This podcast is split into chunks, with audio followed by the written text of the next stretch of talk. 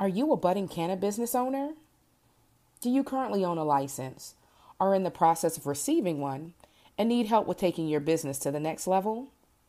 Tap Peak Relief Consultations. From licensing and staffing to seed to sale, Peak Relief uses their expertise in the industry to take your brand to the next level. Don't waste your valuable time spinning your wheels. Let Peak Relief Consultations ensure your canna dreams don't go up in smoke. All right, well, without further ado, um, Cash Color Cannabis, a high level of conversation, recording live from Urban City Market for our Atlanta City Market event. And I'm blessed to have my first guest in the building, man, my man, Panama Jackson, man. Panama, what's good, bro? I'm chilling, man. What's going on? Glad to be back home in Atlanta, Georgia. I live in D C now, so it's always good to be back here. So you born and raised in Atlanta? No, I was born in Panama, hence the name. Okay. But I'm a military brat, grew up in Germany, high school in Alabama. So I know Translee's coming up here. I went yeah. to high school in Huntsville, Alabama, actually.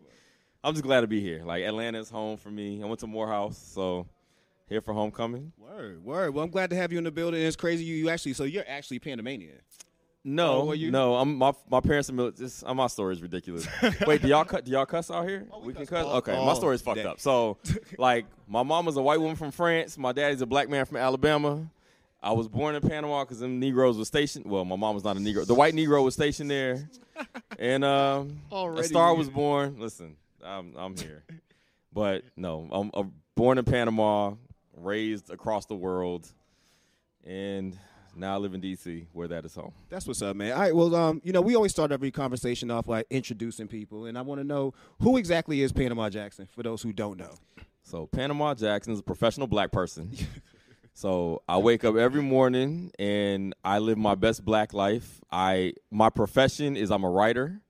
Uh, I founded a site called Very Smart Brothers dot com where we basically write about the living black experience. My website was bought out by Univision and The Root a couple years ago. So my whole life is literally writing about black stories, black narratives. If I if I wake up and I start drinking Hennessy and I want to write about it, I literally write about that, which I have done. That was my life this morning. Um, but I write about police brutality, but I also write about wings versus flats. Sugar versus salt in your grits. Like, whatever oh, blackness bro. is talking about is literally what I get to do for a living. I am a free black person because my entire life is rooted in being black and telling our stories. Bro, I got so many more questions now. like, Bring 'cause, them, bro. 'Cause that was one of them. I was like, you know, I like your bio because you literally have it in there that I am a professional black person. And it's I'm like, facts. How have I missed that job? Like, I feel like that's a job I should have been working for years. Like, how did you get the job of professional black person? Um... I took a shot on myself at one point. I um my partner and I started a website called Very Smart Brothers in two thousand eight. Mm. And we literally just started writing about our lives and what it is like to be a black person in America. It just so happened that we're both talented enough to get people to pay attention. And we leveled up. Like, I've written for I've won awards. I'm an award-winning writer. I've written for the New York Times, the Washington Post. I've written for all these white publications, but I don't really give a shit about them. Because I like the fact that I have a very black-centric, like like Toni Morrison is one of my favorite writers because she was very specific to writing about blackness. Yeah. And that's what I do. So I live a very black life. I live in Southeast D C. I actually don't see many white people on a daily basis, believe it or not. Um, I live a very curated black life. My kids go to a black school. Like, this is all on purpose, like definitely. Yeah, I mean, yeah. I mean, I'm intentionally unapologetically black. Like, a lot of people yeah. say that, but I don't think most people are genuinely unapologetically black. We're like unapologetically black after five p.m. before nine a.m. Or even not even then, because truth be told, most people don't genuinely live an unapologetically black life. Like, the white gaze is a real thing. Fuck that. Like, I decided to be black and die black, and that's how I'm going to run it. Which is awkward because my mom is white, but we don't get along that well. So I was about to say, you know, but it's we're missing the whole part of the life. It's listen, life is interesting if you make it that way. Yeah, yeah, man. You know crazy, what I'm saying? Crazy. You know, and part of your interesting life as part as as being a professional black person involved you getting a phone call from Oprah. What did Oprah have to call you about? What was that phone call about? So I wrote an article about the show Queen Sugar. So it's one of my favorite shows, uh, and there was an episode about. Ralph Angel is the is one of the characters on the show, uh, played by Kofi Siriboe. Um, Kofi Siriboe is how a lot of women refer to him. I met that Negro in person. That is a good-looking man. Like, I literally couldn't look that nigga in his eyes because I was like, this is some Jamie Foxx and Prince shit. He was a fawn. He was a fawn. This is some Jamie, this is some Jamie Foxx Prince shit. I couldn't do it. I was like, I just I'm not doing it. But there's a scene on in the show where he can't, his aunt has uh, custody of his child, and he couldn't sign a permission slip to send his child to the zoo. And I wrote about that because I'm a father. I have three children. And I was writing about the idea of not being able to allow my child to do something because I've been institutionalized. Like, the system has prevented me from being able to do something. So anyway, I wrote an article about that, hit publish, yada, yada, yada. Like, eleven thirty, my phone rings, and that shit says unknown caller. I'm black. I don't answer those. Spam only. Um, that shit could be the bill collectors mm-hmm. or whoever, the I R S, one of the random white people that I run from. And I listened to a voicemail, and I have a, a minute and a half voicemail from Oprah Winfrey. And that shit starts out like, Panama, it's Oprah Winfrey. I don't know you, but I love you. And apparently that scene that I wrote about was her favorite scene from the entire season. Mm. And because I saw the same thing she saw, she genuinely, like, wanted to tell me about it. And so I have a voicemail on my phone from Oprah Winfrey that we played before, we prayed every Thanksgiving. Um, but also that led to, I got invited out to L A to hang with Oprah um, for the Queen Sugar, like it was like a season two cast party, whatever. So they invited me out, I got to hang with Oprah. I actually took a shot with Oprah. Like we hung out, like me and Oprah talked, took a shot with her.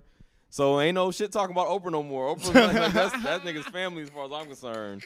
She don't like the N-word, so my bad. Yeah, but, right? you know, like that's – but that's the kind of shit that happens to you when you just doing whatever it is you do best. And you – the lesson I learned from that is you never know who's paying attention. Yeah, yeah. Like ultimately when you're creating art or when you're writing or making music or whatever it is, you genuinely never know who's paying attention. Mm-hmm.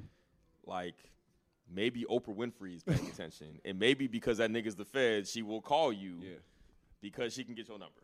From an unknown number at yeah. that. I know, and I know she didn't leave her number in the voicemail. Oh, no. Nah, she said she was going to call me back. She never did. But, again, sh- they did invite me out. I got to hang out with Oprah at one point, and we talked. And, again, we took shots, and, you know, she gave me a word in real life. And that's one of those experiences that I will always have that nobody can take from me because it meant something to me, and it was – this is a good time. Like, how many motherfuckers get to hang with Oprah on some shit where she actually knows your name because of something you did? It's like, you did something that impressed me. You should come out here and hang with me. Yeah, that's dope, man. And again, I have a voicemail for the rest of my life from Oprah Winfrey. You know, you know what I do like about you? You live a life that's invisible. You know, and um, you, you, you, I read. I'm pretty sure you read as well. Have you ever read Invisible Man by Ralph Ellison? I have, Ralph Ellison, yeah. Yeah, you live an invisible life. Like, I feel like you're the type of person who lives in the basement. You run the lights up because you know ain't nobody going to charge you because they don't, they don't really pay attention to you. You know, so just live yeah. my life as free as possible. That's not completely true. So, um, actually, my, my cousin wired the entire neighborhood. Uh, so I lived um, – I'm from Adamsville, the west side of the city, but, like, not – really Adamsville, like Peyton Place by the old, it's H E H E Homes, the MARTA station now, mm. Hightower.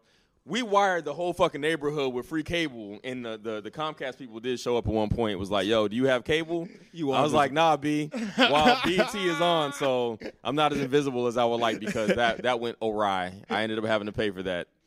That's crazy. Yeah, that man. was bad. I've had a, I have a lot of very random stories in life, and I've lived life to the fullest, and well, I enjoy it. You know what? And they all came to, to a point where it became profitable for you in two thousand eight when um very when um, Very Smart Brothers came about. Yeah. Um, how did the concept of the website come about in the first place, and, and what made y'all think that this would be something that will actually latch on to other people?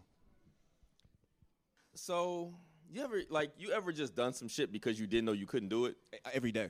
So that my partner and I, his name is Damon Young, and we had a third partner, Liz Burr. We started a website because we didn't have a reason not to. We started it. It was a very short conversation. I hit up Damon. I was like, yo, we should start a website together. He was like, cool. I went to Liz. I was like, yo, we need a website. She was like, all right, I'll put that together. I went to Damon. I was like, we need a name. He was like, how about Very Smart Brothers? I was like, cool. So I went and bought the website name, and then Liz put it together.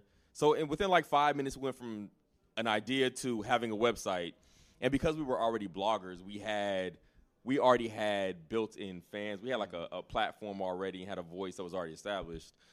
And we just benefited from being people who, while we might not have known what we should have done to be the most successful, we were talented enough to carry us to the next stage every time to get wherever we were. We didn't know where we were going, but we knew we were going somewhere. Okay. You know, there were no goals. It was like, let's just do this. And it turned out to be, it turned into my career to the point where now that's literally what I do for a living. That's amazing, and, man. Yeah, I'm, I'm, I'm fortunate. Blessed and highly favored, all the gospel songs and all that stuff. And, and it happened at a key time. I feel like around, just like now with podcasts, like around two thousand eight, that was a key time for you to really have a website that was going to jump off. You know what I'm saying? If it was going to get picked up, it was going to happen around then. Anytime after that was going to be Well, dead. we didn't. We we got – I didn't make any money off the website until twenty seventeen. But I also had like a genu- – I had like a career. Like I, I worked on Capitol Hill in D C For, for like I have a, I, my undergrad degrees are in math and economics. I have a master's in public policy. So I was working as a budget analyst for Congress for like fourteen years. But we benefited from right. This was when when um there's a lot of black women in the room when the world was trying to tell black women how to get men and what was wrong with y'all and all that, like why you can't get no man, blah blah. Like we started yeah yeah. So we started we started our website during that time. But the difference was we one we genuinely like women. And two, we weren't trying to tell women how to get men. We were just writing about what it's like being a black man, dating or whatever. So we benefited from being dudes who weren't telling women how to be. And that it it worked. We started out writing about relationships, and eventually, because we my partner and I both suck at relationships, we just started writing about being black and what like black life was about. And like I specifically write a lot about black culture, like movies, music. Um, cataloging black joy and happiness because I don't want to write about the negative stuff all the time because yeah. it's depressing. I'd prefer to just catalog our culture because it doesn't happen anywhere else for real, for real. No, you're right. You're right. And I think, it, again, it's a it's a needed thing, even even when we talk about things such as sugar or salt on your grits. You know what It's I mean? an like, important it's, conversation. It really is. It really is because I think it's always important to have a space where you can just have these type of conversations no matter who you are. You know, there's going to be some stuff that's going to only be central to a certain group of people. Like, I would never give a shit about flats. Or, you know what I'm saying? Like, I know a group of people who think that's the stupidest conversation, but that's an ongoing conversation. That's an argument with every group of it people. It should be. Yeah, it shouldn't be really because drums is always the winner. That's so. I, I'm a drum person, yeah. but I get the under. I, I I just left my boy's house and we were eating a bunch of J R Cricket's wings, and the conversation came up because I mean those flats was really good. Drums for the win all the time, man. Yeah, drum, drums for the win all the time. I think this is really a silly conversation. Like, why do y'all? It's not silly. This is this is this is black culture at its finest though. Like the idea is that every like. We like to do hood rat things with our friends, yeah. number one. And we like to have I like to have really in-depth conversations about nothing. And Wings versus Flats is a really angering discussion about absolutely nothing. Like, it's not going to change the world, but it matters. Like, everything doesn't have to be politics. It doesn't have to be some shit that's going to result in, like, black bodies being subject to more pain and destruction. Sometimes it just needs to be, is this version of chicken better than that version of chicken? Like the whole Popeye's chicken sandwich. Say, Popeye like that, when that comes up, like that's a real thing we wrote. To be fair, my, my, my partner wrote about Popeye's chicken sandwiches before that became a national thing, so I want to take credit for that. Okay. We're going to go ahead and take credit for Popeye's chicken sandwiches becoming what it was. We're doing that. Great. Ken, what you want to say?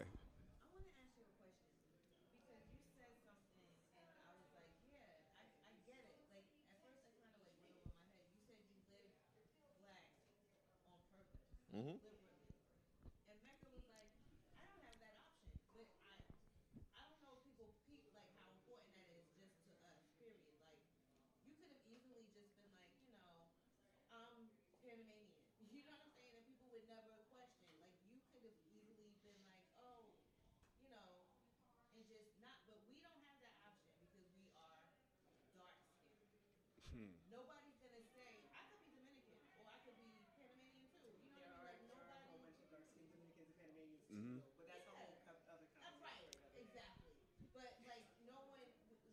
Well, well, here's the thing about what you're saying about option is is this. So my discussion is not really a colorism one. It's that I like being black. And not only do I like it, I enjoy the discussion about it. I genuinely enjoy what comes with that. Like, I don't view it like society wants to tell you that being black is a problem. I don't view it that way. Like I, but I have the luxury of creating a life that celebrates blackness in all of its splendor, glory, and wonder. Like, I, I literally get to celebrate us at all turns, and everybody doesn't have that option. Like, if I when I had my day job, I couldn't because I spent a large part of my day doing work for other people that didn't benefit me in any way, but it benefited but it benefited me because I got a paycheck. But it didn't benefit me in terms of my personal edification and my personal like joy and soul. Understand. Now I get to do that. I literally get to just celebrate us. So it's not a colors. I you know, I celebrate you. I celebrate you. I celebrate, and I'm gonna celebrate people like myself who are light skinned and, and whatever. Like, I don't focus on that because we're all black to me.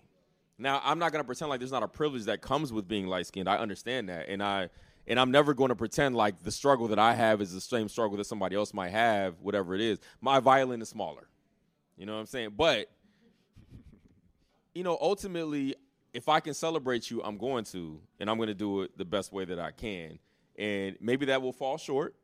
But I will do my absolute best. You will know one hundred percent that it's authentic, it's real, it's genuine because I love us, I care about us, and I like, I genuinely like being black. Like, I actually started this series on my website called America in Black. And the point of it was to get people to write articles about um, celebrating blackness to some degree, right? And what I got was a lot of people sending me articles that were rooted in black pain. And I'm like, do any of y'all motherfuckers actually like being black? Or is every discussion that you have about blackness rooted in whiteness? And because mine is not. Like, my black, my life is rooted in me, in, in the world that I've created. And I had to understand that that's a luxury that I apparently have built for myself and that I live within. Because a lot of people do live a life where it's like the little moments that you share when you chilling and there's no white people around or nobody that's oppressing you around are not the norm. They're just an aberration from that. So for me, that's my normal life, and I get to celebrate that, and everybody doesn't get to. And that is a rarity, to be completely honest with you. But um, I, I like how you, you, you've accepted that part of your life. You know what I'm saying? And you kind of just tackle that, and I like how you, you, you've turned it all the way into a career. Uh, what's been your favorite your favorite piece so far as you've written for um, for for Very Smart Brothers? My favorite piece is probably, y'all remember Beyonce's song Flaws and All? I remember that song. It's a wonder, it's a beautiful song. Y'all, I, I know no Beyonce records. I know no Beyonce I'm a records. Train wreck in the morning. I'm a bitch in the after. Anyway, stupidest fucking song of all time. So I wrote an article about why that song is ridiculous, why any man who's going to sign up for this nonsense is stupid. Like, she's basically telling you, don't date me. Stay away from me because I'm trash. And I, so I wrote a whole an- analysis of why this song is ridiculous. Or actually, I also wrote a song about Omarion, uh, Omarion, what's the chick that can't sing? Jhené Aiko? Oh. Omarion. Um, oh. Who else was on? The song Supposed to Be. Yeah. Omarion, like, I love that song. Like, eat eat the booty like groceries. I wrote an article called An Analysis of Eating the Booty Like Groceries. Like, what does this shit really mean? Like, when we're, but, so like, the so this, this is why I say I'm a professional black person. I get paid to write whole-ass articles analyzing the term eat the booty like groceries. Somebody paid me for that. Do you I know- literally got a check to do that shit for a living, and you cannot get more free than that. You know, it's real. I'm I'm thinking right now because I, I often see those see those type of titles, and I'd be like, who be coming up with titles and shit like that? And I remember one where um Cardi B, this is right when Cardi B was being popular, and somebody for the story wrote a somebody from The Root wrote a story about Cardi, and the title was Cardi B is the Boob Madea of hip hop. And that drew me in immediately. And this dude from went from, yeah, the Boo Madea of hip hop. And I was like, dang, I don't even know how you explain somebody like that. the Boo uh, the Madea. Boo, like from the movie? From the Boo? Movie. Yeah, he said she is literally the that. Boo Madea. I, I love and hate Tyler Madea Perry, Halloween. I did not see that movie. Yeah, man. And I was like, that, that's a brutal I way to break down somebody. Movies. That's a. But my point was, yeah, I always see those titles, and I'll be thinking, like, who just be coming up with those random but, titles to bring you know people what? In? That right there is a byproduct of the fact that nobody actually reads stories. True. So in order to get motherfuckers to pay attention and click, you got to come up with a title that genuinely gets people's attention. True. The more ridiculous, the better. Bossip, for instance, has some of the craziest headlines of all. And the thing is, the, some of their headlines are longer than the actual articles. Yes. Right? Yeah, yeah. But yeah. The thing is, nobody reads articles anyway, so it's like niggas just share the titles and the yeah, article, like, I, I had this, like, in my head, I'm going to end up doing some series where I just, I have a great title and the article says, fuck all of you who read this. And nobody will know because nobody actually reads articles. We just share shit because it makes us laugh. Or want, everybody wants to be the first one to get to that story, to share that story, to make sure that everybody sees it. So, but I mean, it's a byproduct of being an online writer personality. I mean, it is what it is. Yeah, man. I know you. Um, right now you're down here for Morehouse homecoming. I am. Yeah, and you're a proud Morehouse man. Absolutely. Um, what does it mean to go to Morehouse? What does it mean for you to go to Morehouse and graduate from Morehouse? Um, so for one, for me, it was the best decision I ever made. I am who I am today because of the people that I was able to surround myself with at Morehouse. Um, to be in a space with all these other black men who are in a position and want to be positive is esteem building. Like, it helps you feel like I – so I get to – when I went to Morris, I, I got to be just broke, not black and broke.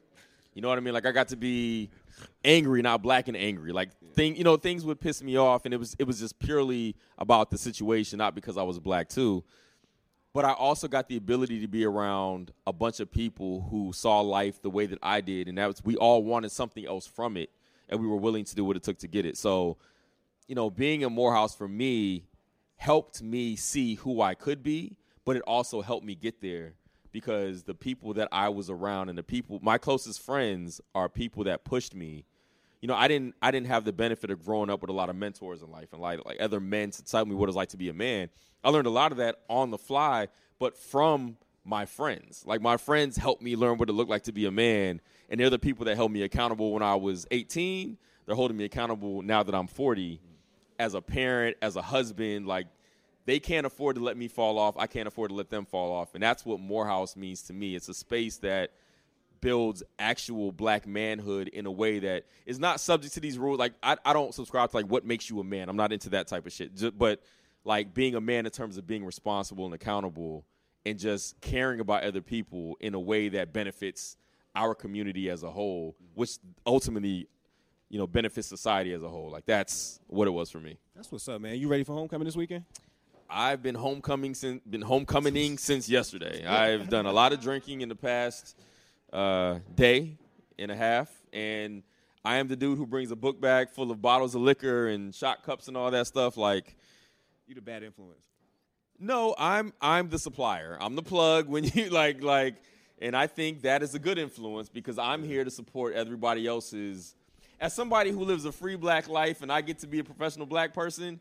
For this Saturday when we tailgate, everybody else gets to be that for a little while. I get to go home and do this shit. Niggas do this for a couple hours on Saturday. Enjoy. I supply the Enjoy. I supply the enjoyment for as long as I can. That's what's up, bro.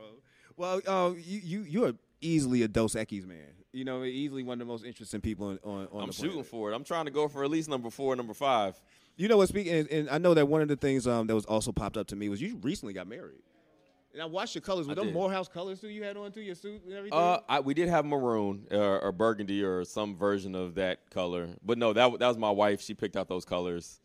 Okay. Um, yeah, I got married a year ago on October twelfth. Um, yeah, so it's, it's you know, my wife is my wife is Ghanaian. She went to Howard. So the Howard-Morehouse conversations are interesting in our house. But we have beautiful children together, and um, we're building a life, and hopefully it, it's till we die. All right, man. Well, congratulations on that. I got Thank married. Um, I'm going on two years. Start. How's that working out for you? It's working out great. You know what? My, my my anniversary is December third. My birthday is December fourth, and I can never forget either one. You know what I mean? Like, you, there's no way I can celebrate my birthday and then forget my anniversary without, you know, that's never going to happen. So, yeah, it's going well so far, though. Yeah. I like being married. They I actually that like it. I like, I like the I like family, but I like the stability of it. Yeah. You know, at some point you got to chill out. Like, I was a little bit of a wild card when I was younger. Like, I'm the person who opens up the club and shuts down the club at the same time. Like, sometimes you got to go home. And I was never ready to go home. And now I, I, I go home. Now you, like, really Netflix and chill?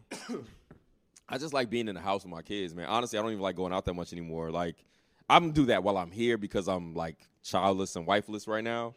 But when I'm at home in D C, like, I don't I don't, I don't go out. Like, I stopped. I, I have a bit of an addictive personality, so when I'm out, like, I'm out, out. You know, there's no, there's no, you, I'm I'm a Gemini, so I'm extreme, too. Like, my whole life is extremes. So if I'm, I'm either going all the way with it or I just got to chill all the way out because there's no, I don't know how to do the middle ground. Yeah. So I'm at home a lot. My wife goes out all the time. She's much, she's younger than I am. Um, and I support that. Go have all the fun. So we good. I got the kids. We good at home. We're going to watch Aladdin for the three hundredth time or Coco or something. So marriage, marriage is good. It's calmed me down. It's made me.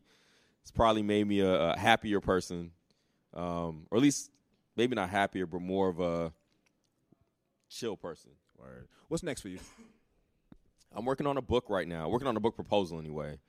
Uh, hopefully I have enough cachet to get like a real book deal that pays, you know, like six-figure advances and things like that, which I think I do, um, based on the, the the website that we've built up and all the, you know, what, what I've built up with my website, Very Smart Brothers. So working on that. Um, I'm at, I'm podcasting too. I did a podcast on on Queen Sugar, working on my own personal one. So mostly just trying to take advantage of the opportunities in front of me that don't limit me to doing stuff that I don't want to do. You know, like I have, I feel like I'm at a point in my life where I literally can try everything that I want to. I'm financially stable enough to do it where I can make some risky decision that doesn't affect my house or doesn't affect my family. I'm just in a good place. So, you know, if that's whatever, wherever that takes me, and maybe put it this way, I don't believe that I've topped out on whatever I'm supposed to do in life. And that's very freeing.